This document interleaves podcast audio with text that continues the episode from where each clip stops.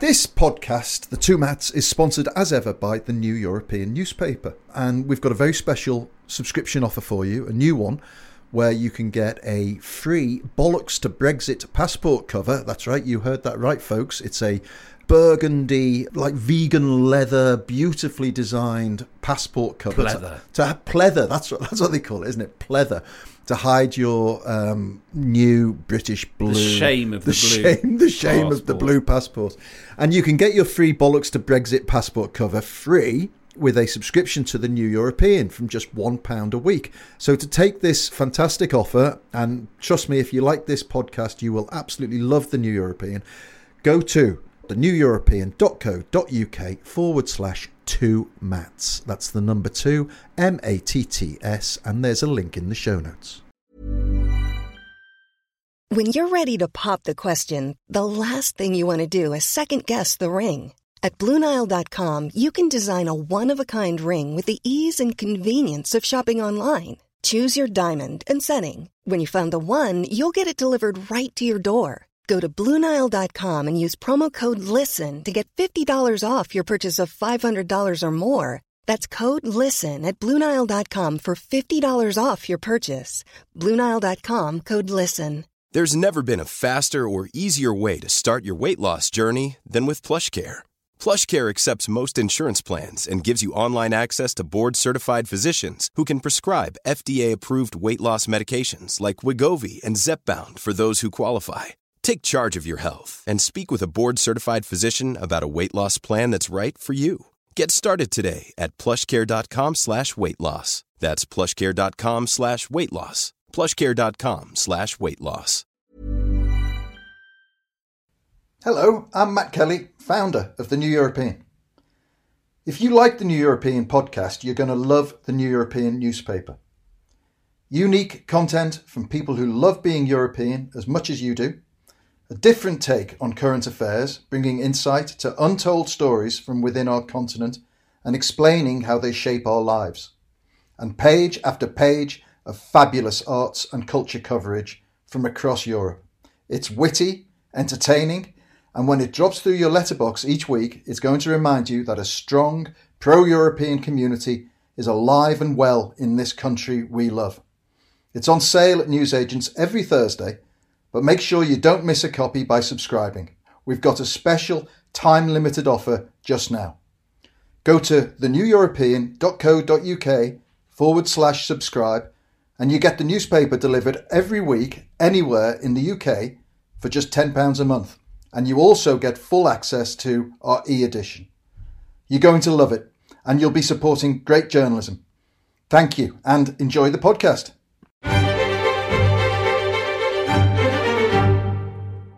Hello, snowflakes, and welcome to the New European Podcast, a British eye on European politics and culture from the people who bring you the New European newspaper. You can subscribe at theneweuropean.co.uk slash subscribe. For £10 a month, you get the printed and e-editions each week. My name is Steve Anglesey. Well, what a week. If we're going to spend 200 million on a yacht to commemorate one of our royals, what are we going to spend to commemorate losing our Jersey royals as well? The answer appears to be we're going to spend a lot on war with France. War with France? For the first time since 1815, when, as all scholars of history and music know, at Waterloo, Napoleon did surrender. 1815, of course, also the year the Corn Laws were brought in to Britain, something that people were told would bring about cheaper prices and help British farmers. They actually ended up causing years of poverty and misery. Thank God we're all over uh, ridiculous ideas like that now. What did you think of the ending of Line of Duty? And can you think of another long running drama that its fans assured us would turn out brilliantly but ended up just being a load of rubbish? Who's done more harm to Britain, do you think? The OCG or the ERG? Now, we all know the result of the Hartlepool by election by now, but we don't yet know many of the other results from May the 6th, so we'll keep discussion of that till next week. But to get you in the mood, we asked listeners if there was an election on your favourite TV show, which characters would stand for which parties and who would win and why? Rob Van Can says Uh, this is a Simpsons one. Barney Gumble would defeat Mayor Quimby on a platform of free beer and unlimited opening hours of bars. Brackets burp. Richard McGinley says we're at Star Trek and there's been controversy as Mr. Spock is thrown out of the Conservative Party due to his inability to lie. Fortunately, his lack of personality finds him a place leading the Labour Party. Will Stanton says Father Dougal Maguire from Father Ted is Dougie Ross of the Scottish Tories, except Father Dougal is well known and well liked, whereas Dross is, well, a Scottish Tory. And we've got a cheers one here. Cliff Claven, Republican, defeats Dr. Lilith Sternin Crane, Democrat, with a promise to make Boston great again. Nothing like that would happen in real life, surely. Well, keep sending those thoughts to us via Twitter at the New European or on Facebook and Instagram. And now, to entertain and inform you, is the comedian, writer, New European columnist, friend of the podcast, Mitch Benn. Mitch, hello. Hello, Steve. How's yourself? I am well. Uh, Mitch, what are you stockpiling ahead of our impending war against the French? you know, I used to use war with France as a kind of absurd metaphor for you know, the most extreme Brexit scenario possible. And I kept being told to sit down, you know, and now we are literally sending gunboats in the channel. Well, I'm sure it's making all the little Englanders get, you know, little, little, little twitchy patriotism boners at the thought of actually, you know, but, this is where it was all headed. You know what I mean? This is where it was all headed. This, this, I, I, I wish I could say that anything which has happened since the referendum has surprised me. It hasn't. Um, I really, and that's not me being smug. That's me being, you know, wretchedly disappointed. I would so, you know, this thing about oh, I just want to prove you right. No, please, I would love to be proved wrong, just once, just once. Please prove me wrong in anything I've been saying for the past five years. Just please prove me wrong once. Oh, Hasn't happened yet. It's not happening so far. It does. No. It does, re- it does remind me of that um, of that scene in broadcast news when um, when when the, the sort of the snarky older producer says to Holly Hunter, "It must be it must be terrible being right all the time," and she says, "No, it's awful." And it is, yeah, that is kind yeah, of how I feel about being it. right all the time. Yeah, yeah, absolutely. I mean, I actually thought about that as a as a fringe show title once. I hate being right all the time, but I thought people aren't going to spot the Jurassic Park reference and think it's just me, you know, blowing smoke up my own ass. But no, it's it's it's been it's yeah. I mean, but you do wonder, don't you, just how impermeable some people's self righteousness can be. I mean, how much of what we were told wasn't going to happen has to happen, and how many of the things that we said were going to happen have to happen, and how many of the things that the Brexit side said were going to happen have to not happen before somebody on that side thinks decides maybe they were wrong.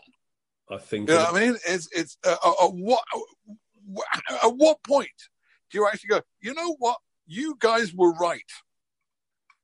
Yeah, this this was a, a terrible, terrible yet, idea. Unfortunately, yeah, it's extra. But I'm I'm I'm I'm trying to work out what the rationalization must be now. I mean, this, this you know, at various stages of this hideous process, there've been fairly obvious rationalizations they could cling to, but I genuinely do not know what it is now. I mean, it was it was it was meant to be all about protecting the fisheries for so damn long, and then we turned out they were going further under the bus than anybody. It's extraordinary, isn't it? Absolutely yes. extraordinary. Yes, and and it's come as a su- complete surprise to, to, to people that, that France are su- supplying most of Jersey's electricity. Yeah, I've got I've got. Well, they're, they're a lot nearer France. Yeah, they're a lot nearer France. Yes, they are. I mean, I mean, people need to look on a map. You know, like Jersey and Guernsey are a lot. You know, it is kind of odd that they are sort of British territory because they are a lot nearer France than they are us. You know.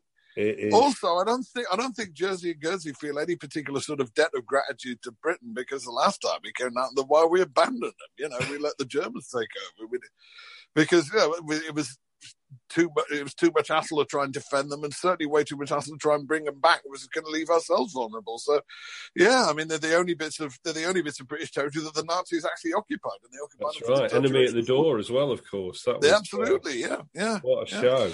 Um, yeah. Talking, talking of TV shows, yes. Um, line of duty you, you've you've talked about in your uh, New European column over the last couple of weeks. What did you? It's kind of, unavoidable, isn't it? Well, it is. What did you think of the uh, of the final episode? And and did you spot the the, the extremely subtle hidden messaging which Jed Mercurio seems to have been e- eager to get across during this series? Oh yeah, well it's it's I mean you know never. Jed is, you know, Jed Mercurio is not often accused of subtlety. Let's face it. I mean, it's like, I mean, the thing is, his shows are really good, but they are incredibly manipulative. You know, they, they are they're an exercise in audience manipulation as much as they're an exercise in storytelling. Um, and and you know the, these vicious cliffhangers that he works in every forty five minutes or so, and and, and yeah, and and and, and deluging the whole thing in acronyms, so it all sounds like an incredibly well researched police procedural, but it actually is. It, you know, it may well all be pulled entirely out of his ass in terms of how how how you know police anti-corruption unit works. You know, but um, but it it sort of feels kind of authentic, even if the whole thing operates in this kind of you know Game of Thrones set in a Nick kind of level. You know, um, but no, you're right. The messaging this season has been fairly on the nose, and and we we had a reference just. A, an oblique reference a few episodes ago to, you know, a barefaced liar promoted to the highest office in the land. And I don't know whether that was actually meant to be about Boris, so it's been a bit, but, but in the meantime, you've, you've got this, like I said, I said in the column this week, this reveal that this this uh, you know the, the the guy at the center of the, the network of police corruption was not the the fiendish criminal mastermind we'll be waiting for, but it's just this bumbling chancer who's just making it all up as he goes along and has got away with being hideously corrupt for his entire career because everybody thinks he's too incompetent to get it together. And that's, you know, a fairly obvious allusion there being yeah. made, I think, to our own dear leader. And not very I think, subtle. I thought the, yeah, very. I mean, I don't know. The weird thing is, it seems to make a lot of people very angry. I actually thought this season was better than last season. I thought last season kind of jumped the shark a bit. Um, right. Last season to me felt like it was written by somebody else taking the piss out of it. you know what I mean? If it kind of felt like a parody of Line of Duty written by somebody else. This season I thought was better than last season, but I can see why.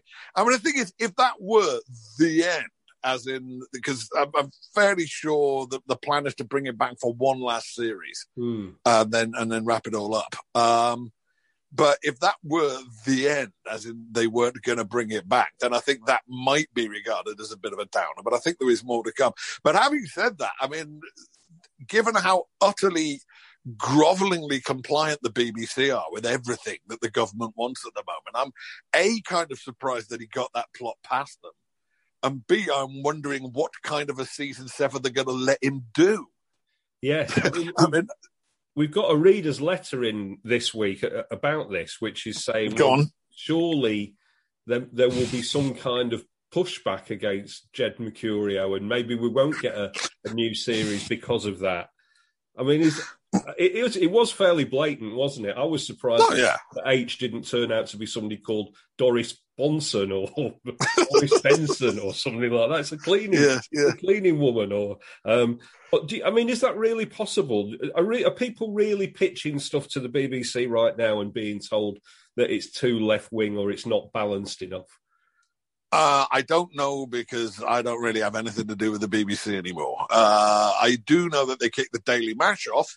Yes. Um, and a lot of people are wondering whether that was entirely coincidental. I also do know that the people who are being put into the jobs at the top end of the BBC have fairly strong affiliations with the Conservative Party, like Robbie Gibb. You know, I, I do know that that's who is running the BBC now. Um, and but, but, even before that, there was, I remember Nish Kumar actually said something along the same lines when the Daily Mash got cancelled. There is often this feeling that the BBC are desperately trying to placate people who cannot be placated because their opposition to the BBC is institutional. It's not circumstantial. It's mm. not, um, it's not situational. It's it's it, they, they don't object to anything that the BBC. They, well, they do object to the things that the BBC does, but they principally object to what the BBC is, or rather, they object to what the BBC isn't, which is for sale. And that's what. No, that seriously, I'm absolutely serious. This is why I wrote that song, "Proud of the BBC" ten years ago, because I felt that the BBC wasn't fighting its own corner because the BBC can't really fight its own corner because it's got that central disadvantage that it is, you know, kind of publicly funded. Well, it is publicly funded. It's not state funded. It's publicly funded. So whenever anybody, you know, complains about the BBC, the BBC kind of curls up into a bit of a ball rather than tells it to mind their own bloody business. Because they can always turn around and say, it is my bloody business. I pay for it. Same everybody else. Blah, blah, blah, blah, blah. You know, and that is kind of a chink in the BBC's armor. It means it could never really fight its corner properly. Um, yeah. But it is worth bearing in mind, and I've been making this point for years. You know, most of the opposition of the BBC, the criticism of the BBC that one reads in the rest of the media is absolutely in bad faith uh, because it's coming from outlets owned by people who want the BBC to go away or who want it, you know, broken up and sold off for parts because there is nothing more offensive to, you know, the Murdochs and Barclay brothers of the world um, that there is a big chunk of the British media sphere which they can't buy. Yes, it's as simple right. as that. They can't buy it. You can't buy the BBC. You can buy up. You can buy each other's companies. You know, you can't buy the BBC. It's like pretty much the dominant player in the British media, and it's not for sale. And this really offends a certain. You know, the, I've always said, you know, the modern conservative divides the world into two categories: stuff I can make money out of, and stuff I cannot make money out of, and must therefore destroy and replace with something I can make money out of. Um, Mm, so, so the BBC falls very much in that second column. So there is this feeling, and I got that when I was working there at the time, and certainly getting it looking out in the outside, that the BBC is constantly trying to placate the school bully. And the school bully can't be placated because at the end of the day, the school bully wants to see you suffer. you know, he has no agenda above and beyond that. He just wants you to cry. Yeah. You know, and so you can't you know, it doesn't matter how much you give him your lunch money, how many you give him your sweeties, or, you know, how much you do his own work. He doesn't actually want anything from you other than your pain you know. Uh, and it's the same with the BBC and particularly conservative. I mean, Labour governments get a bit annoyed that the BBC turns out not to be this hotbed of progressivism that they, you know, that they all thought it was under the Tories and doesn't just become the, you know, but governments of all stabs get annoyed that the BBC is not the national mouthpiece of the government you know, they, they always, they're always disappointed to discover that the BBC doesn't play ball when they get in. But it's particularly, you know, with, with the modern Conservative Party, it's it's a particularly uh, it's an anathema as far as they're concerned. They think the whole world should be for sale to the highest bidder, and when something isn't, they regard it as an anathema. Yes, this, um, is, this is very. You know, similar, you know, I mean, that's one of the things that was fueling Brexit. They think that, you know, this is this is literally what Jacob Rees-Mogg's dad's book was about. You know, the entire world should be available to the highest bidder, these sovereign individuals. Quite so right. you know that yes. states and state organisations should wind their neck in and just let the great and good get on with it. You know, and by a curious coincidence, of course, everybody who thinks that actually tends to belong to the great and good. You know, um, people people tend people tend not to try to you know, regulate themselves out of existence. But anyway, yeah. Um, we're recording this before we know the results of the Hartlepool by-election, but it, yeah, I think, I think we all know that Labour are going to lose it. Keir Starmer. Probably. I've not really been paying attention. I mean, yes, probably. I mean, you know, I think I think Sadiq Khan is going to be okay. I think the Labour in yeah. Scotland have run a fairly good campaign by all accounts. But there is mm-hmm. going to be more pressure on Keir Starmer. A- apart from the people who think that everything Keir Starmer does is terrible because he's not got a white beard and lives in Islington. Um, yeah. I mean, there's there's a lot of anecdotal stuff about people. People say he's too. When you have focus groups, people say, "Oh, he's too stiff. He's just a boring bloke in a in a suit. He's not real enough. He doesn't speak to me."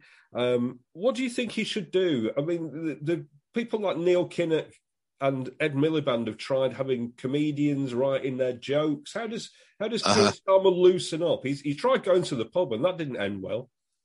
I yeah, I know. Uh, I don't think Keir Starmer's image is the problem. I think just you know, I don't think he, I, I think there's a way of turning boring to his advantage, much as Joe Biden did. Um, when you know interesting is plunging you into chaos, when you, you are being run by a character, when you're being run by you know this the, mm. the, this this colorful eccentric, and your country's spiraling out of control. I think, all right, I mean, what he fundamentally needs to do is something we've discussed, I think, on at least one previous occasion when I've been on this. What he needs to be doing is setting up an electoral pact with all the other progressive parties. Yes. That's what he actually needs to be doing. As regards his image management, I don't. Th- I think he should be doubling down on the boring and methodical bit. Um, the trouble is, just at the moment, the Conservatives have got this vaccine bounce, which is they, which they absolutely don't bloody deserve, but they've got it. Um, and there's kind of there's there's kind of an, an inevitable wave of optimism coming in on the back of the vaccinations, which I say the government really does not deserve to benefit from, but they inevitably they will. Um, much as you know, um, well, there's all kinds of things that you know provide little sort of bits of patriotic uplift that the Tories then sail in on. Um, so, well, I don't know. My, but the two things, but the other thing Starmer needs to do is he needs to be looking a bit more proactive. He needs because at the moment we we are assured that he is playing the long game. But the trouble is, from the outside, playing the long game and doing absolutely f- all are pretty much indistinguishable. you know what I mean? From our point of view, you know, you know, biding your time and waiting for the moment to strike and sitting around with your thumb up your ass are almost look almost identical to everybody else. And one could be forgiven for thinking that the Labour Party is divided. one hopes it isn't, but one could be forgiven for thinking that. I think the trouble, hmm, the trouble that he's got, I think, well, the trouble that he's got is that half his party hates him. Yes. Well, actually, no, not half, but about a, a, a very vocal third of his party hates him because, as you point out, you know, th- there was a cult of personality took over the Labour Party, and cults of personality don't go away uh, and can't really be reasoned with. Um, but you know, the cult of personality, you know, and and on the one hand, is it, you know, just what politicians always say that, you know, well, you buried me down such a big hole, I still haven't had time to dig my way out of it. I think there's an element of that. Mm. Um, you know, there is the hashtag Corbyn held Hartlepool, but, you know, he did also lead the party to their worst electoral result in 80 years, you know, so Hartlepool was, I don't know how indicative or another, you know, but I don't, I don't know. It's it's difficult. There, there doesn't really, Labour aren't really making a positive case at the moment. No, I um, don't really not, know what, not the Tories, what they're for. we're moment. not the Tories, and we're not Corbyn either. Is not enough. Yeah, um, they're, they're not making a positive case at the moment. One wonders if they're thinking, you know, if their if their theory is, well, the time is not yet right to make a positive case. I think the time is always going to be right to make some sort of positive case. Even it doesn't necessarily have to be your closing argument. It doesn't have to be the sort of the I don't know the killer blow that you anticipate delivering before the next election. Because the other thing we've learned, of course, is you never know when the next election's coming. Well, you don't. I mean, you know, we've we, we've had how many we had? Like three in the last five years. So it's it's we don't know when the next election's coming. We would assume that. Well, here's the thing: the Tories are not going to get rid of Boris while they think he's going to win them the next election. It's as simple as that. Doesn't matter what he does. Doesn't matter what he gets caught doing. Doesn't matter how far in the till his fingers are. It doesn't matter whose wife he's sticking it to. It doesn't matter any of that the, the Tories will not abandon him while they think he's going to win them an election because at the end of the day, they just want to keep their jobs and everything else is, well, it's, it's not even a secondary consideration. It's not a consideration at all. Let's face it. The only thing they're interested in is staying on the gravy train and staying in power. And the minute it looks like Boris might be imperiling that, he'll be out in his ass. The minute, the minute it looks like they think Boris might actually be an electoral liability, he's out in his ass. At the moment, he's not, so he's safe. But you never know. You never know. You never know. we know it's got to be in the next. I mean, it's less now, isn't it? It's it's it's got to be in the next three years because of the time. Um, because of the time that they um, that, that, that they, they, held it, I think it's. I think it might be the before the second of May, um, in three years' time. Um, Something like that, yeah. How have you enjoyed Laurence Fox's campaign to become mayor of London? I mean, we don't know whether he's won or not, but spoiler. I'm going to go on a limb here and say he hasn't. Um, I yeah. heard him. Somebody on Twitter described him as the Waitrose Tommy Robinson, which is just magnificent. You know, um, I have been paying as little attention to it as possible because at the end of the day, attention is all he wants, and I'm yeah. not giving him that. So I muted him on Twitter, and I, I, I you know, I'm no, I'm, I'm, not, I'm not giving him the attention, quite frankly. This, but this is, you know, this seems to be befalling a lot of people in the entertainment business right now. Um, there's a particular radio host at the moment who's become the you know the sort of the face of the anti-mask campaign who is an old friend of mine from university since 30 years ago. Oh no. And who i've always known to be a very sort of sensible and intelligent guy. And i guess it's possible he believes everything he's coming out with. Um, i'm not sure which i would find more disappointing the yeah. thought that maybe he actually believes everything he's coming out with right now, or whether he's just doing it for the kaching.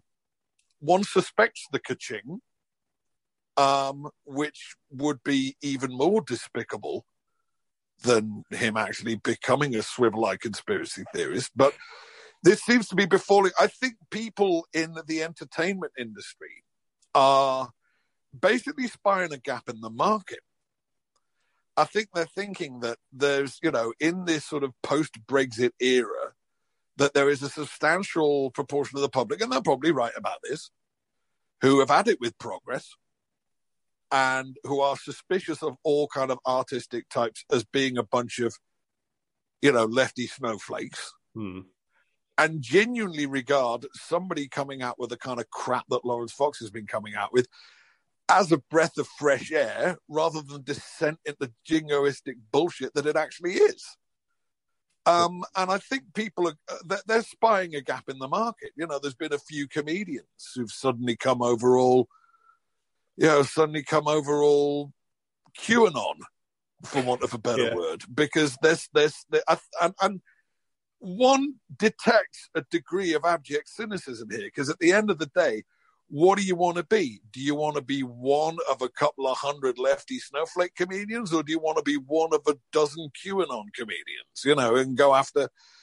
And it's like, well, if that's what you want to do, but unfortunately, some of us still remember that the things you say and the things you do have consequences above and beyond you getting paid.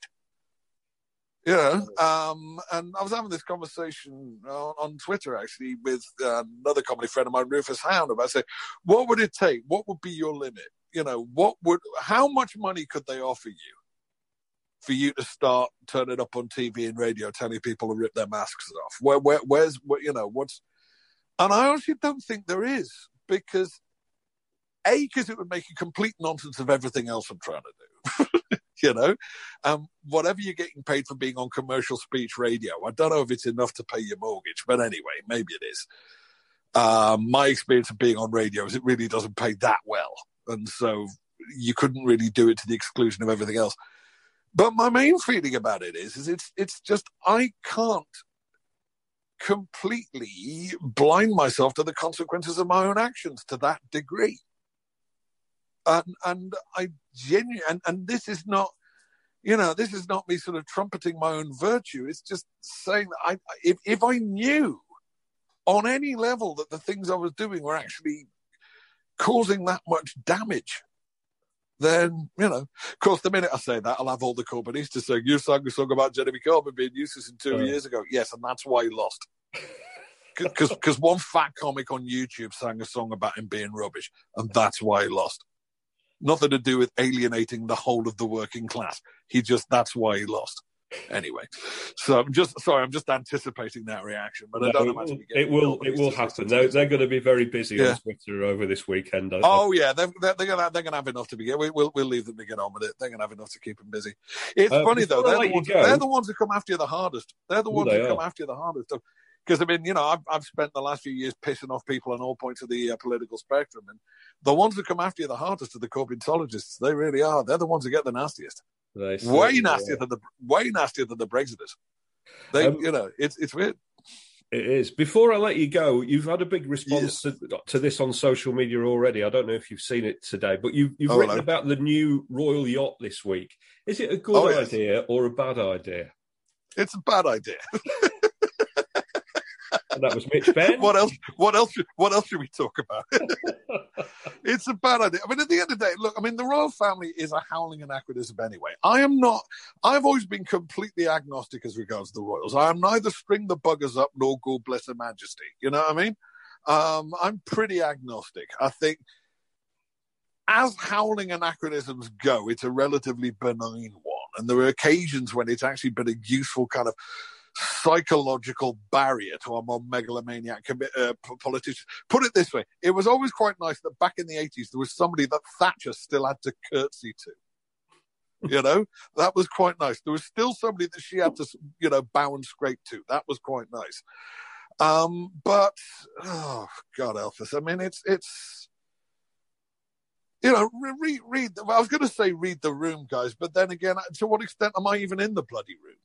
It could well be that you know, for, for a lot of people in this country, that in the middle of a financial meltdown, shelling out 200 million quid on a new boat for the Queen is exactly what they do think we should be spending our money on. But my main feeling, and I said this in the article, is, is you know, my, my first thought was, oh, okay, so who is it in the cabinet whose brother-in-law builds boats? and then I thought, no, it won't even be that. It'll be somebody in the cabinet's brother-in-law has never built a boat in his life, but is about to get paid 200 million quid to build one anyway. Yeah, he quite, um, quite fancy this. Yeah. Yeah. Incredible. Incredible. Well, oh, if only it were incredible, Steve. If only it were incredible. Regrettably, it gets more credible by the day. I know. I know. That's just where we're living right now, man. It is. But if they knock it up quickly enough, we can obviously we can sail sail it to, in our invasion fleet for, to Calais.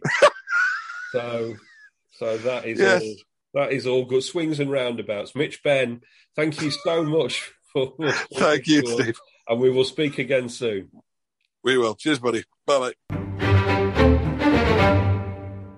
And now Gail Walker, the Belfast Telegraph's editor at large.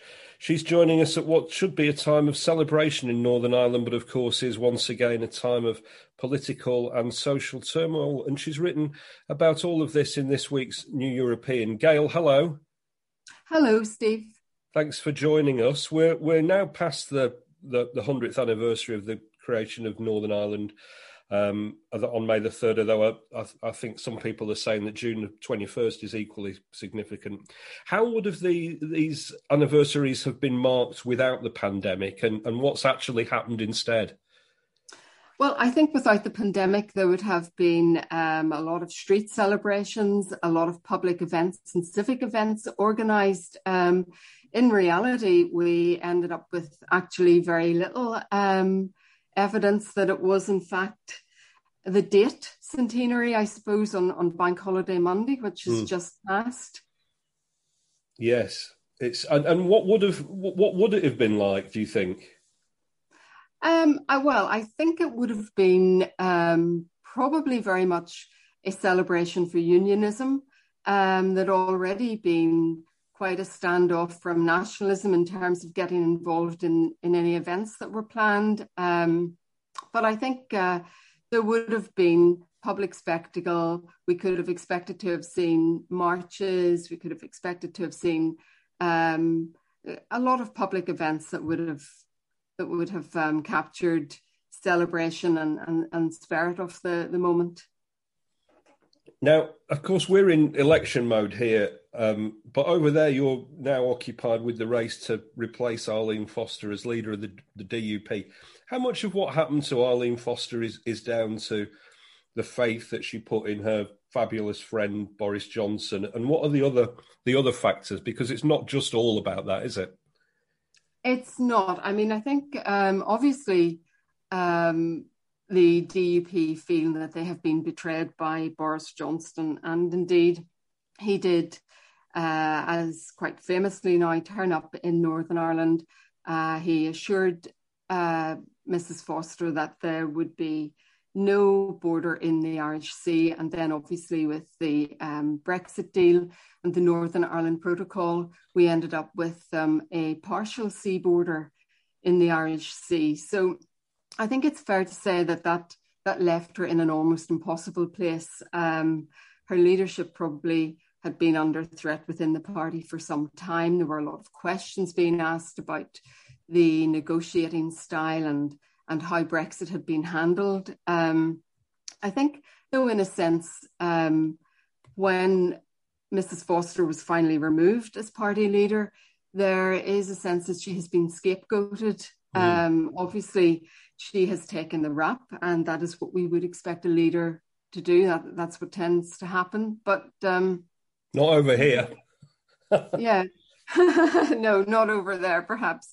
But but we would have expected that to have happened. And I think um, instead, a lot of the people who were probably part of those deals and part of those considerations and working on strategy with her um, have decided to to blame Arlene for the the um, crisis that unionism now finds itself in.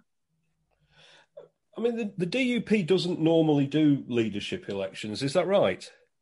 That's right. This this is a particularly fascinating aspect of this um, leadership election. The DUP is around 50 years old, and it has never had a, a leadership election before. Um, its leaders tend to be crowned. Its first leader was its founder, the Reverend Ian Paisley.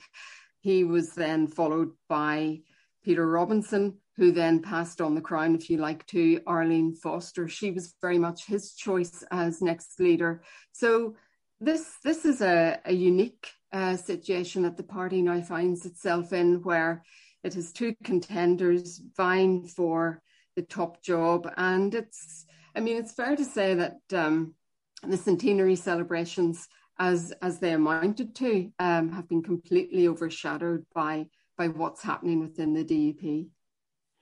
Now, talk us through the contenders to replace Arlene Foster. Edwin Poots is um, is particularly interesting, I think. Yes, Edwin Edwin is very interesting, and in fact, Edwin would have been, I think it's fair to say, one of the prime movers in yes. the ousting of Arlene Foster. Um, he, he's he's been a critic for some time, probably um, taking pot shots um, during the pandemic, and and uh, kind of just letting it be known that. Uh, he wasn't on board anymore. Um, he's recovering from a cancer operation. He's 58 years old, and he would be very much in line with, um, well, I was going to say the the right, the kind of the, the right wing of the DUP, but then some people might find it hard to believe that the DUP has anything other than a right wing, but but it does. Um, it, it probably has gradations along all of that. Um, Edwin uh, his father, his late father, was a founding member of the party, and he would be very much, I think, wishing to take the party back in that direction, um, where it would sit much more with with what core DUP um, members would expect it to. He's he's a free Presbyterian, like the founder of the party, the Reverend Ian Paisley, and um, he he holds some pretty strong religious views. You've probably read that he's a creationist. He rejects evolution and would contend that the Earth is no older than six thousand years old. Um, those would be his honestly held, I suppose, religious views, um, and whether or not that should impinge on his uh, political life is, is, I suppose, a debate. But but it is it is uh, certainly a talking point. Absolutely. What does he? What's his position on dinosaurs? It's very rare that in a leadership election you, you can say, "What's your position on dinosaurs?" Does he? How does he explain away the dinosaur thing?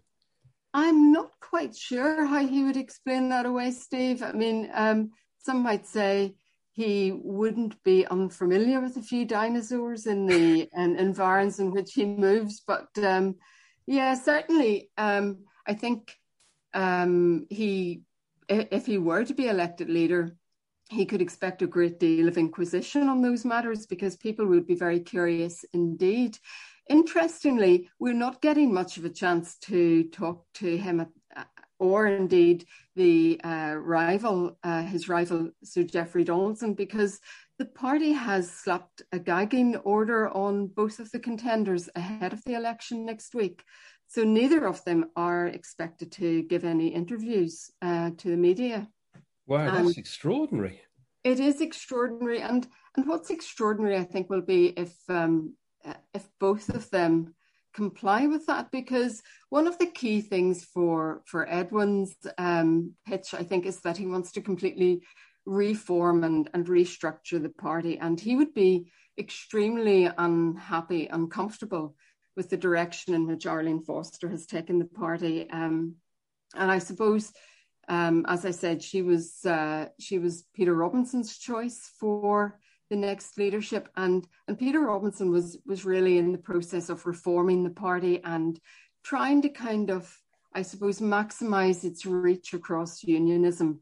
And I think that Edwin would very much want to to regroup the party, take it back to its core focus, its core values as he would see them. And the idea then that he would comply at this point with a party edict coming from a party which he doesn't particularly think is be is functioning well at the moment is quite extraordinary. Yes. Is that does that embrace sort of social conservatism as well as the, you know, Ulster says no type of rigid unionism that we were used to in the past?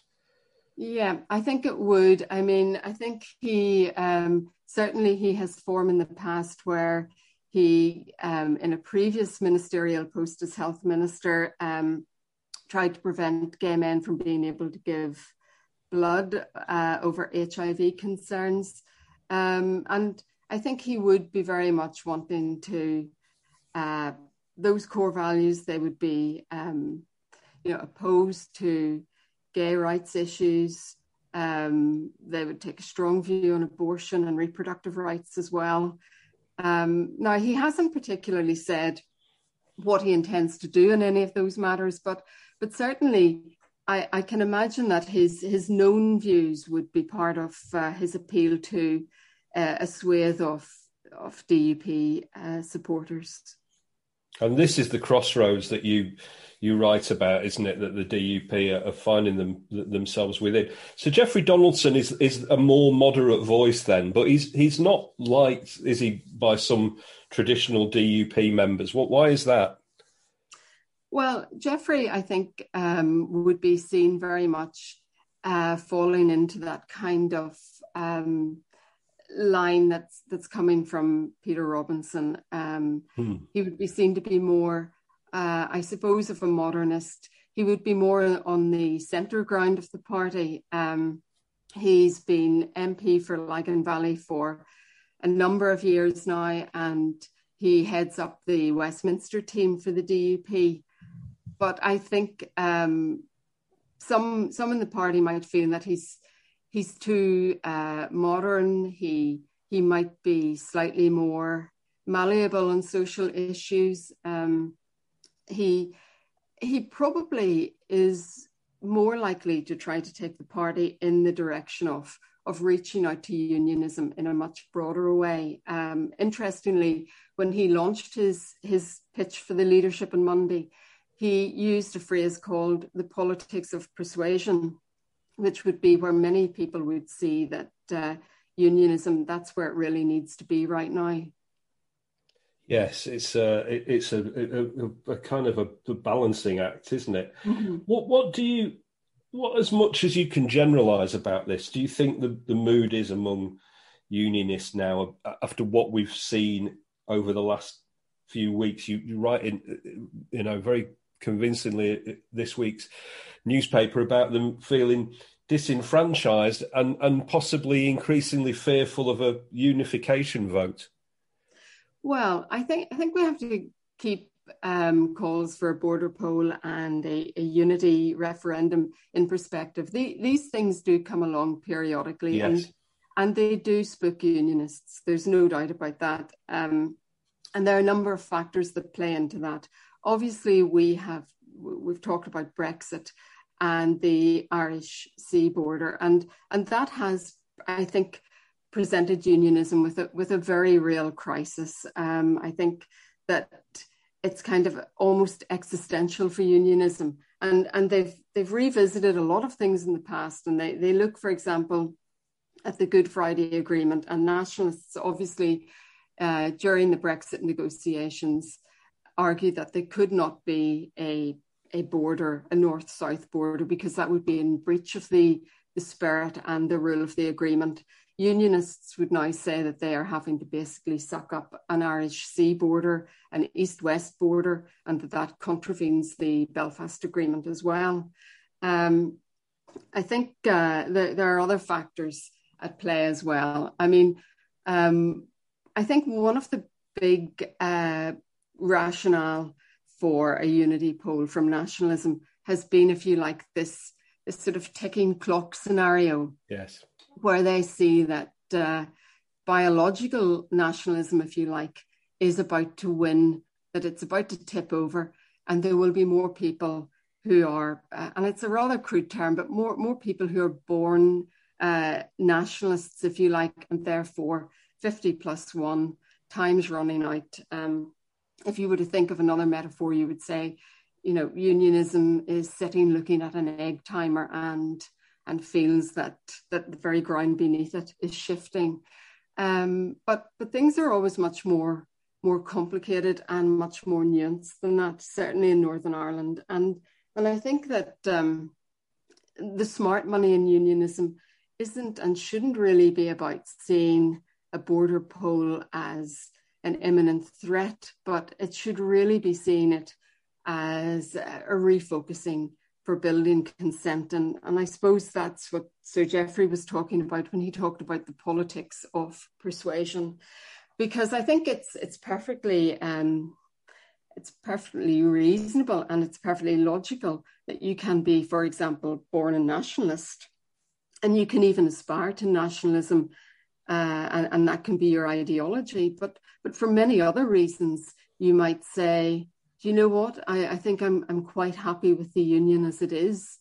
Um, and and there's so there are so many other factors that will come into play when people decide if there were to be a unity poll, how they would vote. And and those are really, I suppose you might say, the things that matter most to most people. It's it's about your well-being, it's about your health service, it's about mm. your economic opportunities, it's about stability for your family. All of those things, you know, would make people, I think, very thoughtful about how they how they might vote um, if there were to be such a poll. Um, you might say that if unionism was smart, it would be saying, well, you know, um, you talk about a unity poll, but but being part of the UK has has uh, seen us benefit from its very efficient COVID nineteen vaccine rollout. Um, you might say that, well, you know, you, you might aspire to being um, in a united Ireland, where you might say you would earn more money or the mm-hmm. wages are, are higher. But then here you benefit from free healthcare. Um, cost of living is fairly competitive. And, you know, Steve, I think even more than that, um, when I say people will think about, about it, I think many people would think profoundly if they were voting in a border poll because Northern Ireland is around 22 years out of the, the Good Friday Agreement. Um, it still has a long way to go. We have today legacy back in the news.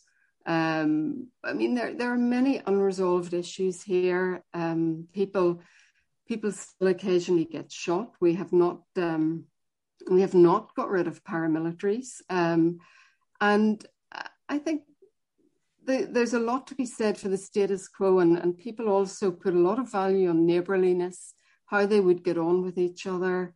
Um, would would voting a certain way cause a great deal of unrest? Mm. What do they want to bequeath to their children, to the next generation? Those are all the questions, and that's where the focus for unionism really should be now. And and I think that that is uh, certainly one of the reasons why this leadership contest is fascinating and and in many ways I would say crucial to the future of unionism and to the future of the union. It is absolutely, as you say, crucial, and and it's you know it's something that we will uh, be watching very closely um, at the New European uh, on this podcast, and, and, hopefully with you again, Gail. When when do we when do we know the results, and and who is who do we think is the favourite so far? Is it is it possible to to know who the favourite is? It seems to be almost neck and neck, according to sources. I mean, the um, the Electoral College is made up of 28 MLAs and eight MPs. A lot of scrutiny is going on into trying to sort of work out um, how those camps are dividing out. It seems to be more or less neck and neck. There's a kind of interesting facet where one of those MLAs, uh, Jim Wells, who didn't have the party whip, could even find himself in the position of kingmaker should wow. it continue to be very, very tight. Um, the secret ballot takes place next Friday, and we should know the results soon after that. Well, we will be watching very, very closely. Gail Walker, fantastic to, to hear from you. Uh, you can read Gail's piece in the New European in this uh, in this edition, and I'm sure there will be many more to follow. Thanks so much, Gail. Thank you, Steve. And finally, on the New European podcast, it's the Hall of Shame, our new home for rubbish ministers, political blather, things that just annoy me generally. And one of them is Dominic Raab, because according to Michel Barnier's new book, we now know exactly what happened when Britain threatened the EU with no deal. Michel Barnier writes that Raab told him to accept his view on a special customs arrangement with the UK. Otherwise, there would be no deal. And Barnier writes, My heart skipped a beat. And then he says, he told Raab that if that was the case, oh, I mean, I'm quoting here, negotiations can stop right away, and I will prepare myself in the next few days to inform the European Parliament and the member states. We will note that the negotiations failed on Brexit itself. And then what does Raab do? He suddenly retracts. He says he doesn't want that to happen after all. He says he realises that he went too far. Yes, brave Sir Dominic ran away. Remember all that guff that they were spouting about no deal being better than a bad deal? Well, now we've got a rotten deal. You can see that everywhere, can't you? You can see it Norway, you can see what's happening in Jersey right now. We've got a rotten deal because they knew that no deal would have been even worse. What a bunch of liars and chancers this rotten lot really are. David Amess is in the uh, Hall of Shame, and clue's in the surname. It really is a mess for the Tory South Southend West MP. A quote from him appeared on Conservative local election leaflets. It said people should vote for the Tory Chris Walker because government ministers, quoting here, are reluctant to go that extra mile for an opposition controlled local council. Now, that's obviously a very serious admission to make. The government is supposed to deliver for everyone, regardless of who they voted for, regardless of who runs the, the, the, the council, even though we know the so called levelling up money is disproportionately going to places that, surprise, surprise, voted predominantly Tory. A spokesman for David Amess's office said David is both shocked and horrified. The quote is absolutely not from him. The person who made up the quote never spoke to Sir David about it or used his asked his permission to use it. It most certainly does not reflect his views. It's interesting then, isn't it, that Andrew Mooring, who is um, Mr. Walker's agent, said David Amess didn't say those words, but it's been his sentiment over the years. Next time I'll give him more visibility before it's published. That's a Tory agent there saying that it most certainly does reflect David Amess's views um, that a Tory government won't look favourably on a non-Tory controlled council. So which one of them is lying? Alack, it's Ann Widdecombe Corner. Yes, it's that time of the week when I pick over Ann Widdecombe's quite amazing column in the Daily Express. And this week, Ann has important shopping news. This week, she writes, I handed back for the third time a packet of Chinese leaf lettuce to the Sainsbury's delivery driver. The wretched shop keeps sending it to me when it runs out of pak choi, despite my leaving caustic comments on its website about the difference between cabbage and lettuce. Now I have a bad, uh, bright idea. If it happens again, I shall tell Sainsbury's it is racist because it implies the Chinese cannot tell their lettuce from their cabbage, or that all Chinese food is the same.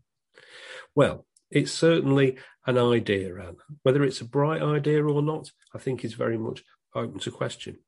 One more bit from Ann, and of course, she's written about Line of Duty this week. Ann says, I did not watch Line of Duty. But of course, that does not stop Ann from having big opinions about Line of Duty. Here she goes again. For me, the rot set in 40 years ago when the newspapers screamed, Who shot JR? It was the start of um, fictional things being covered as if they were fact. From all the acres of newsprint, you'd think H was as real as Kim Philby. Harumph and egad. Yes, she really did write that. Harumph and egad. So henceforth, we're going to have to start this section of the podcast with the words alack, harumph, and egad. But head of the Hall of Shame this week is Nadine Dorries. I know she's been in before, but the health minister, and I have to pinch myself when I hear that too. It's really happening in this bizarro world of ours, though. She tweeted this about the Hartlepool by election. Boris Johnson has delivered Brexit trade deals and jobs for Hartlepool, along with a free port and 180,000 well paid jobs. And the only problem with that, which sounds great, is that Hartlepool has a population of 92,000 people. 92,000 people in Hartlepool and 180,000 new well paid jobs created. Plenty of babies there with second jobs, you would have thought. Well, that was the New European podcast with Steve Anglesey. Please remember to rate and review this podcast on your podcatcher of choice. Positive reviews really do mean a lot to us. Thank you to all my guests. You can subscribe to the New European at theneweuropean.co.uk slash subscribe. For £10 a month, you get the printed and e-editions each week. You can join our Facebook readers group and you can follow me on Twitter at Sanglesey, S-A-N-G-L-E-S-E-Y, and follow the New European on Twitter at the New European. Mr. Campbell, play your bagpipes. Here you go.